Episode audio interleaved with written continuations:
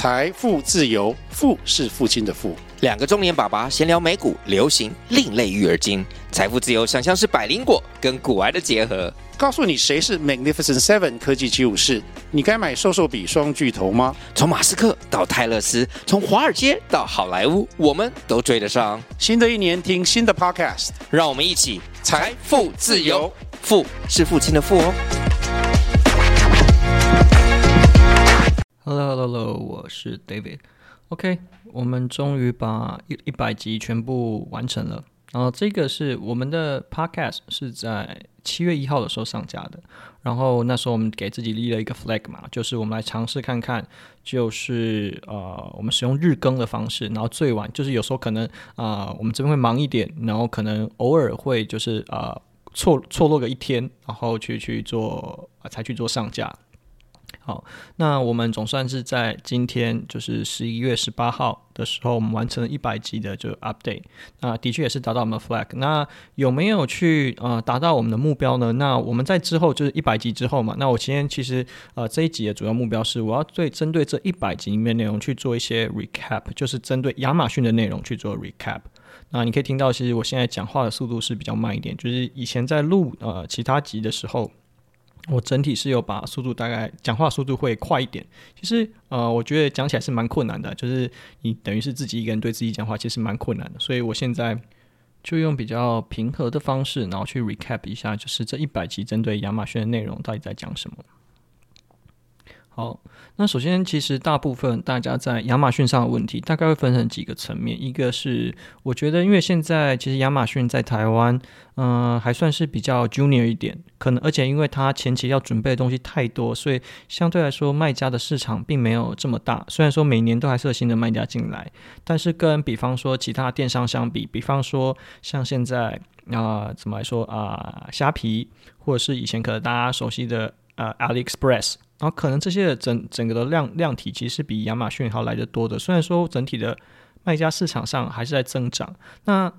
目前卖家进来我们看到几个问题，其实第一个是在心态上。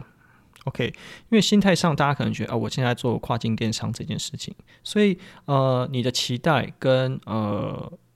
可能这个市场实际上状况是不一样的。那我相信其实现在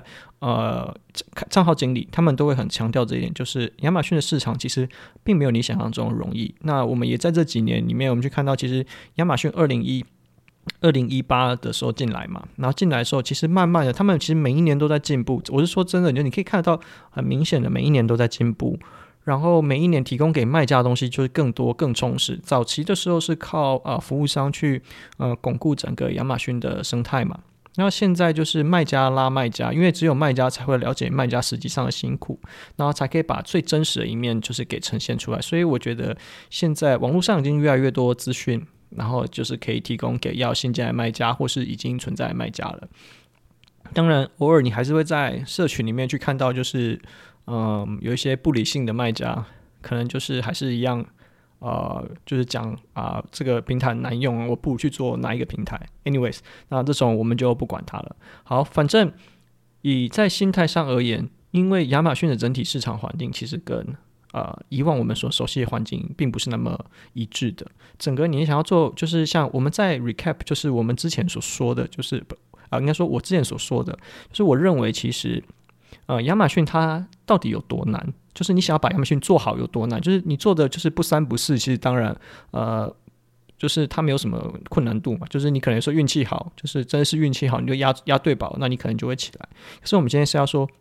你要把它做得好的时候大概会有多难，就是你在一个国家你想要没有任何的市场没有任何的资源的时候，你想要直接在那个国家去成立一间公司，然后开启你的销售据点有多难。那其实做亚马逊的难度不会差太多。那现在尤其是亚马逊针对于一些产品认证，然后实名，然后还有一些金流的问题、税务的问题、税制的问题、产品的真实性、review 的真实性，这边其实都是越来越严格。那对买家来说是好事，对卖家来说就是一大的阻力。所以我觉得在心态上，当竞争的人变少的时候，你的出头的几率就会变高。那大家也不用担心说哇大陆的卖家那么多，然后整体来说可能大陆卖家进来会影响这个市场，大家就对亚马逊越来越没有信心。其实实际上市场是跟这个相反的，其实亚马逊是大部分在把一些，我们不要说大陆的卖家好了，其实如果你去看一下一些 Amazon Insights 的话，你会发现其实大陆卖家他们现在就是像我们前几集有讲过的，也是开始流行白帽运营，因为大家也知道这个市场现在不欢迎这些所谓黑科技，或者是说我用就是比较灰色地带的手法去经营的，就让我自己产品比较迅速提高一些方式，其实是已经比较少，但是还是有一些国家新兴市场，像巴基斯坦，然后或是一些印度，然后他们在针对于可能因为他们才刚踏入这个市场，他们去想要去快速的去赚快钱的时候，就是可能路就不是走这么正。那当然这些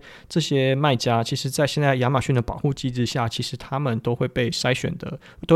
掉，所以我觉得在心态上来说大家可以比较放心一点是没错。那但是在心态上，即便这个障碍这个壁垒，其实亚马逊已经尽量把你拿掉，但是还有另外一个心态上的壁垒，是因为亚马逊说很多的事情，应该说要做亚马逊你要学的事情真的很多很杂，所以说可能因为比方说像台湾大部分是制造业起家嘛，台湾如果说不是制造，应该说就是制造，应该就是制造业跟 FMCG 的这两块会比较多啦，然后文青这一块其实比较不适合亚马逊，当然还是有人做。那我们先讲讲看制造业，台湾很多就是在做二代转型，或是传统的老工厂做品牌转型，所以说他们可能遇到的问题是这一整个模式跟他们以前所熟悉的模式不一样。我说的不见得是心态上文化上，而是最真实的是在财务面、组织面、结构面，还有就是你们公司的人力配置下，你们就是没有面对这个市场的配置，所以这是一个很大的问题。那我们的确看到说因为这个问题是在这手法上没有这个大概在2020、2021的时候，其实整个台湾的市场其实很多人在做想说比像说 Transpace，他本来就是在做辅导一些做品牌的转型啊，然后帮他做建立品牌这件事情，因为很多以前台湾的牌子是没有真的有名的品牌，所以现在再让他品牌化，那这个过程其实他要仰赖很多就是一些技术的导入、知识的导入。那我觉得以卖家心态来说的话，就是尽量不要太守旧，尽量去接受一些新的资讯，然后最困难的点其实是这些资讯到底是实际是资讯，还是对你来说它其实是杂讯。那像我们在前几集说过的，你现在时间就是这么多，你的注意力就只有这一点这一些范围了。如果对你来说你现在没有办法应用的这些资讯对你来说是阻力的话，那其实它是杂讯，你很难就是在因为资讯越来越多的状况下，你很难去 filter 出来。那这个其实我觉得是卖家的挑战。OK， 好，那心态部分讲完了，那我们再讲说专业上。其实我自己看到来说以做跨境电商的专业或是亚马逊的专业这件事情有这么困难吗？就像我说的，我去觉得亚马逊没有这么的难你就说真的比较有技术，当然还是有一些层面是比较有技术，那我们等一下放在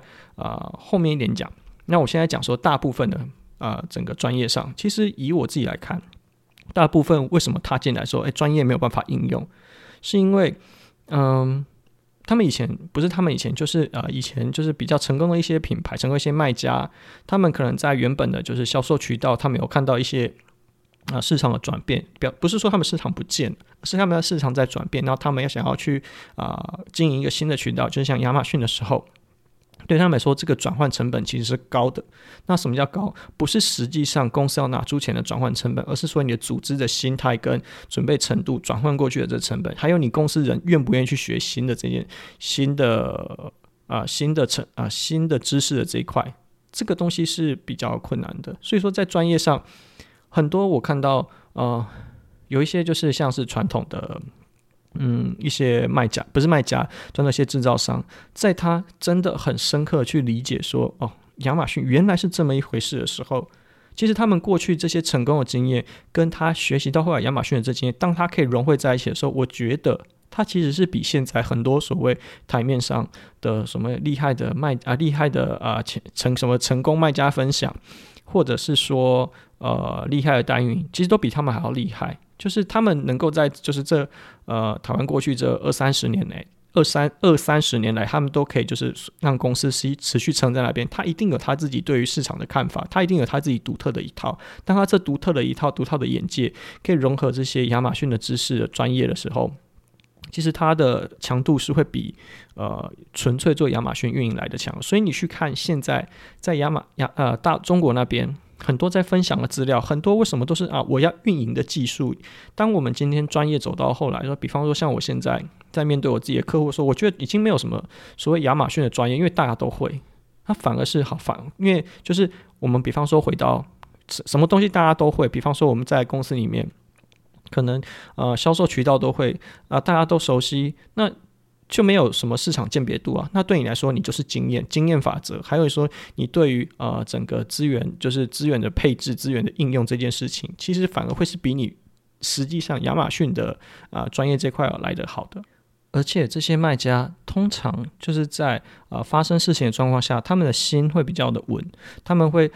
知道怎么样去用比较正确的态度去面对目前他所收集到的资讯。比方说像其实我看到现在亚马逊的卖家市场，比方说有些成功卖家的分享，我自己觉得，因为我说的或许不准，就是以我的经验，就是我操作过30几个品牌，然后可能有大的账号，有小的账号，然后各个不同的类目，所以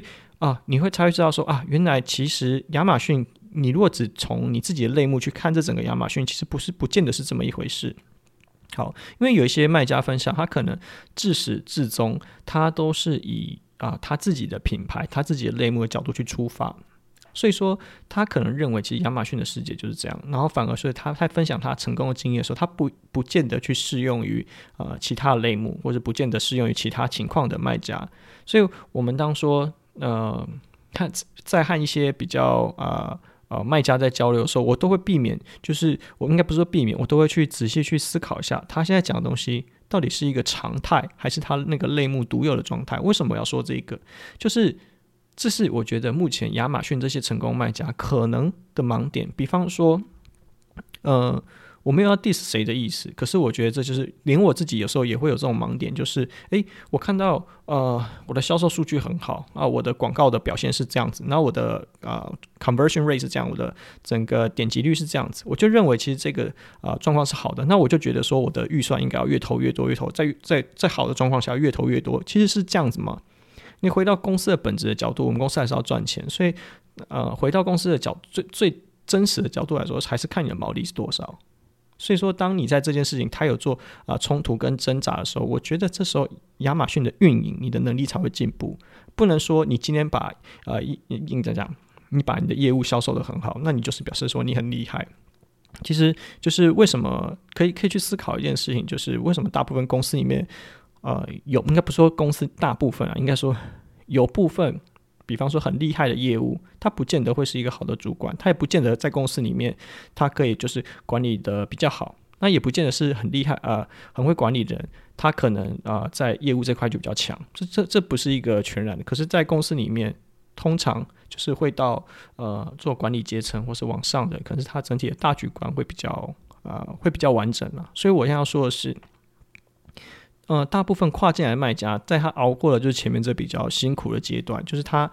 必须要去接受亚马逊很多知识的时候，当他跨过这个坎之后，其实到后来他可能在真正运营的技术上面，他不见得是高过于所谓就是一些技术派，或者是说其实我们要说技术派这件事情，其实这就变偏向中国那边，因为中国的话他们其实强项并不是生产制造，当然他们做复制很强啦，然后去学习人家技术很强，就是什么东西学习都很快。好，我说的是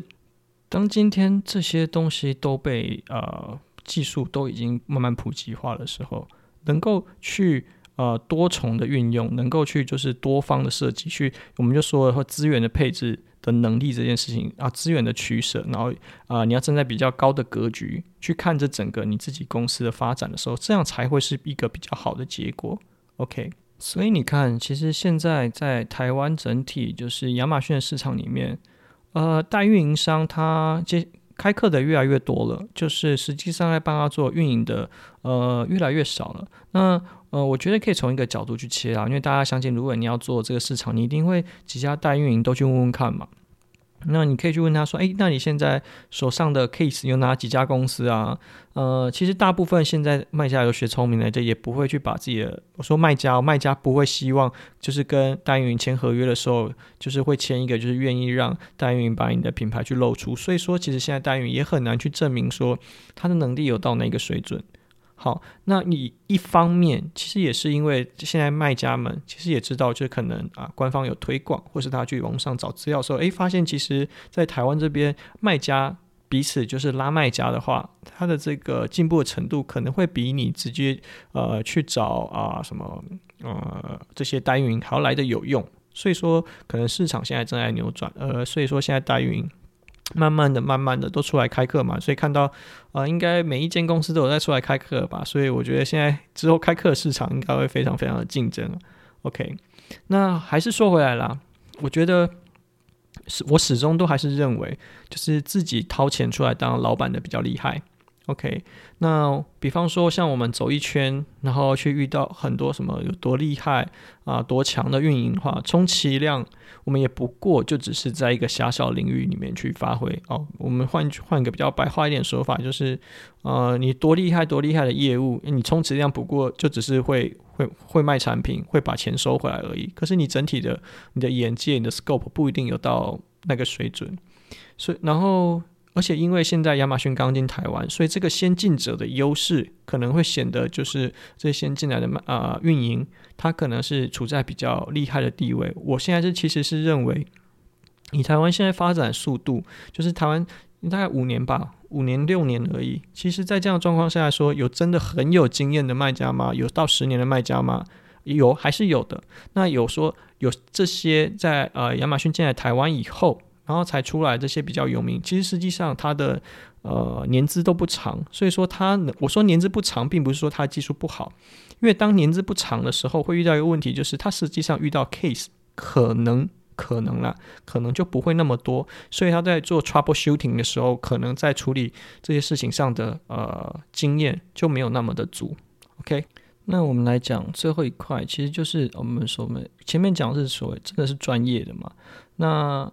应该说第二点跟第三点应该会有点像就是专业跟知识嘛。就是我要表达的意思是说，我前面讲这些基础的运营，这些它应该是要落实到，就是你因为我们就刚前面有特别去讲说，其实现在台湾的公司可能公司的体系上还没有准备好去做亚马逊这一件事情，所以说大部分是大家兼着做，所以你兼着做的时候就会有问题，你的工作的分派可能就会比较繁杂一点，所以你没有办法很专心的在做亚马逊这件事情。那可是其实上我就像我们刚刚亚马逊的事情是多，其实它不难。那我们现在要讲说难的这一块在哪里。好，那其实一样我们就讲用比较容易理解的方式，就是以电商的公式来说，大家的就是收入是什么是流量乘以你的点击率，然后乘以你的转化率，再乘以你的单价。在以往的卖家来说，他擅长是什么？他擅长的是控制单价，也就是说控制成本跟定价这一块。这个我相信所有的卖家如果你有在做国贸，你不是做国贸，你有在做真贸的话，其实都非常的强。那接下来下一个部分就是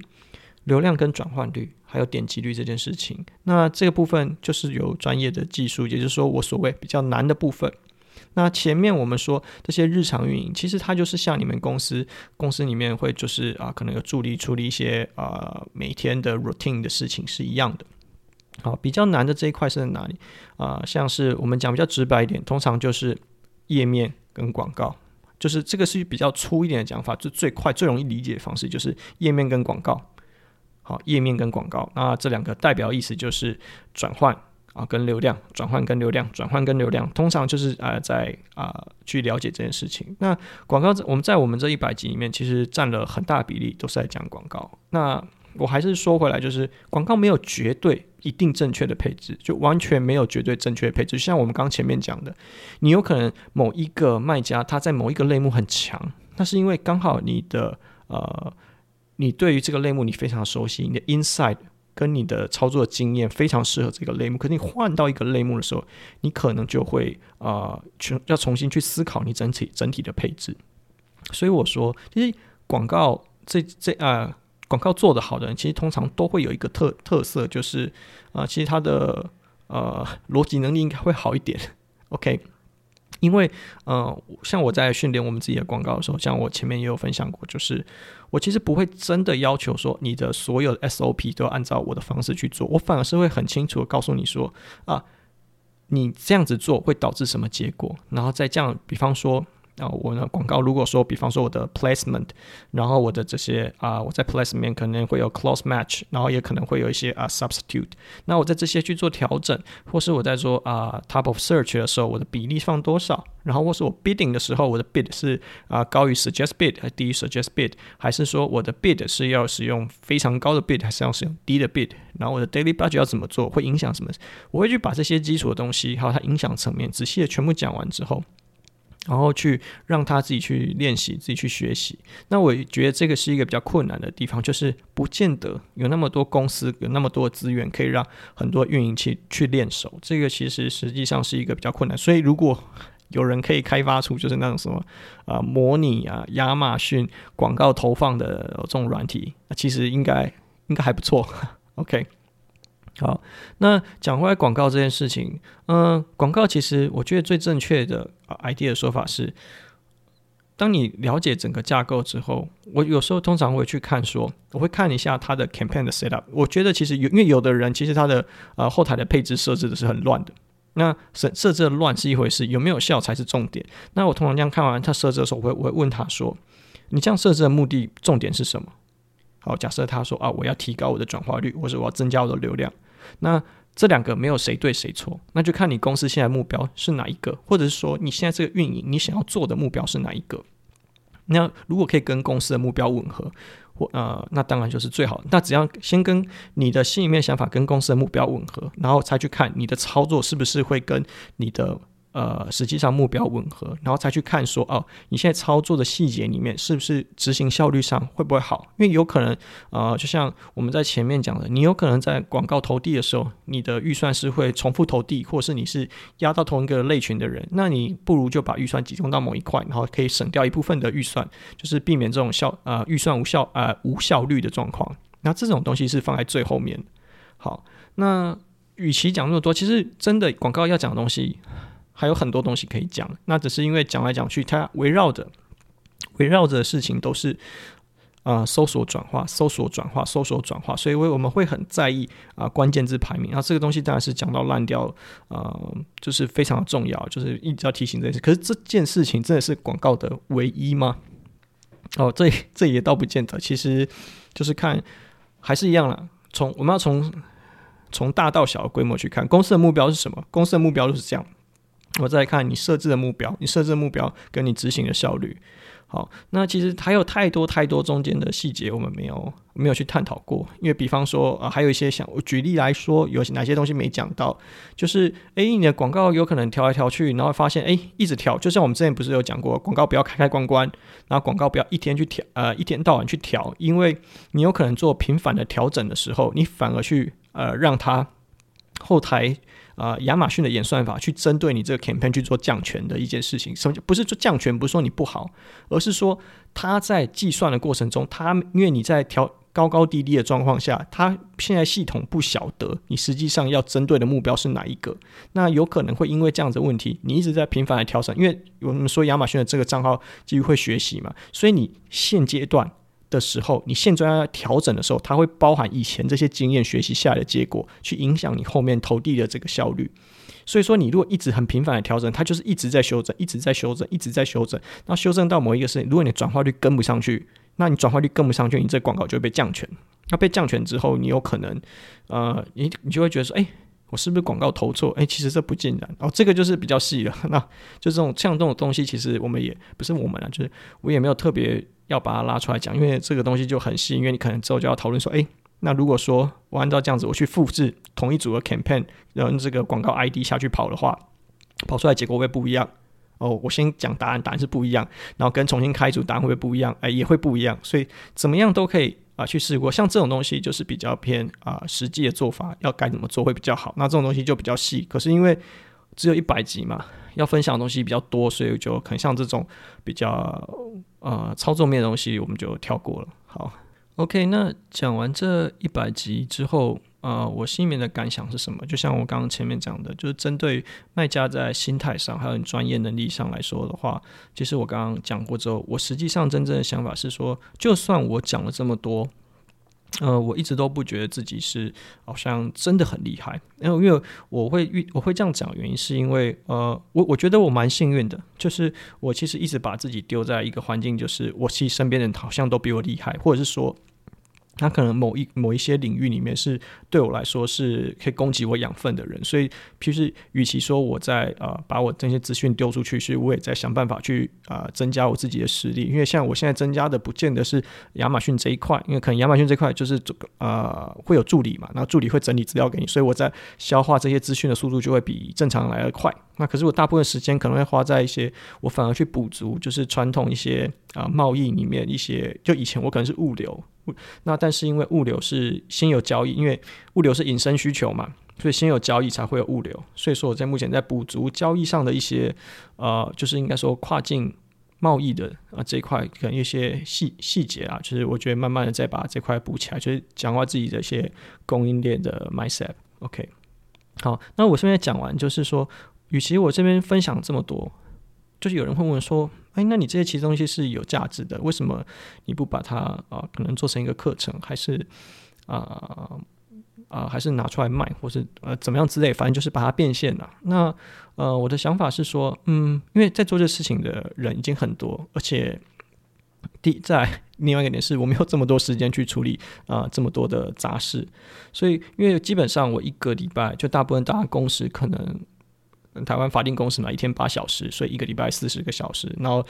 了不起再加上加班，我一天给你拉到10个小时好了，所以你一个礼拜大概是50个小时，那我们拉到50-60个小时。可是其实因为像以我们做顾问来说，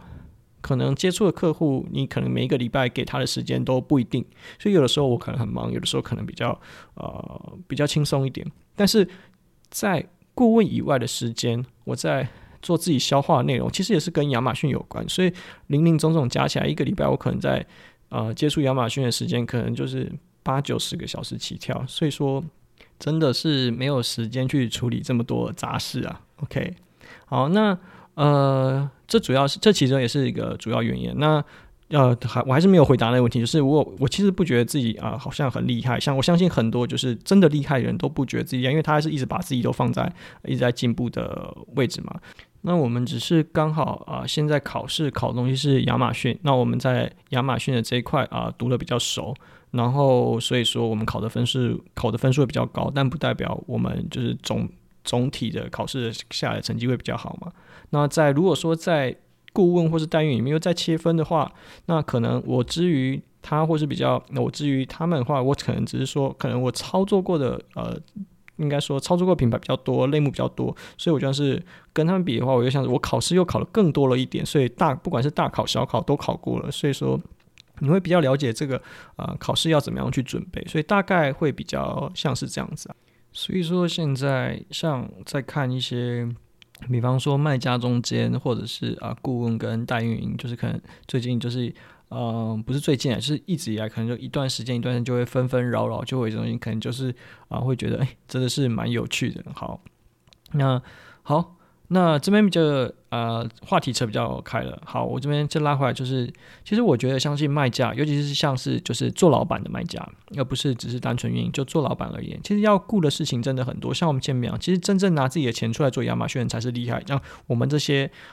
随便出来讲几句话，我们都不是真的自己拿真枪实弹出来跟人家拼搏的，我们只要把亚马逊做好，我们就可以领钱。可是对老板不是，他除了亚马逊他一大堆事情要操心啊。好，那我相信对老板这些东西他们都是很想知道，也就是说我应该说他会有个问题说David， 就是其实你说的这些我们都知道，代运也都那样讲，官方也都这样讲，那可是我是没有这么多时间去处理这件事处理这些事情，或者是去说去搜集这些资料。对，这个其实是我觉得比较大的问题，就像是我前面所讲，亚马逊它真的没有很难，但是它的事情就是真的比较多比较杂，所以呢之后我可能不会采取日更的方式，因为我像我前面讲了日更我要追求的其实是我自己，就是一开始我在踏进做亚马逊不是做亚马逊做 podcast， 那我想要把自己的流量跟这些就是跟就整体的知名度想要把它拉起来，对，总是你要有人看有人有 feedback 你才会有动力继续做下去嘛。那一方面我也是给自己设100集的这个目标在这边，那目前已经达到，那之后会去调整一下，我觉得对我也好对卖家也好会是比较一个熟悉的方式。我希望可以把就是我在除了做顾问以外的其他工作时间压到大概20个小时以下，不然就是大家说 work-life balance 其实已经是有点不 balance 的状况。好，那我要做的事情其实是我会想办法我会去整理一些，因为相信很多人都会去整理中国的像是大家知道的像 Watson 他会去整理中国的资料出来，然后去分享给很多的卖家。那我想说这边那我就去整理美国的或是其他国家的，那我会去把，因为我本来就有在收集这些资料，那对我来说我只是把它整理起来把它产出，那我会把它可能做1个礼拜，我会去针对这部分我会去做1个礼拜更新一次，然后我会去做一些 update， 那细节的部分我们会在之后的我频道在100集之后要做了一些，也不是频道讲的频道好像是 YouTube 一样，就是这个 Podcast 在录完100集之后我去做一些调整，可能针对我会希望用比较完整的方式去把这件事情呈现，那就是大家觉得很麻烦的东西那就由我来帮大家整理，然后整理出来也分享出来。好，这是其中一部分。好，那在下礼拜的时候我会分享一下就是在100集录完的一些我觉得很有趣的事情，可能我会分3个部分。第一个是录完 podcast 针对 podcast 这一块，就是我们可能一些有趣的事情，然后因为录 podcast 不是只有我在录嘛，还会有其他的服务商其他代运营其他顾问他们有在录 podcast， 然后我们去看到一些数据，然后觉得其实蛮有趣的地方。然后再第二个会是就是我跟小编会来讨论一下说其实我们在这录这100集的内容当中有没有哪些话题或者是哪些问题是我们错过的或是有取舍掉的，那我们今天讨论的这些想法是什么。然后再来第3个部分就是我会去 update， 也不是去 update， 我会去告诉大家说之后这个 podcast 或是就是你阿嬷松了没这个podcast 之后会去怎么做调整。那当然我会在那一集里面就是很详细的把之后的规划把它写出来，那希望到时候大家可以再就是捧场一下。 OK， 好，那100集录完了，其实我觉得也蛮辛苦的，就是在有本业工作的状况下来说要做日更其实是蛮困难，所以其实我讲到这边我也真的是蛮佩服那些 YouTuber 去做日更，真的是我觉得我只有做纯文字我就觉得非常的累了。 OK， 好，那谢谢大家， That's all。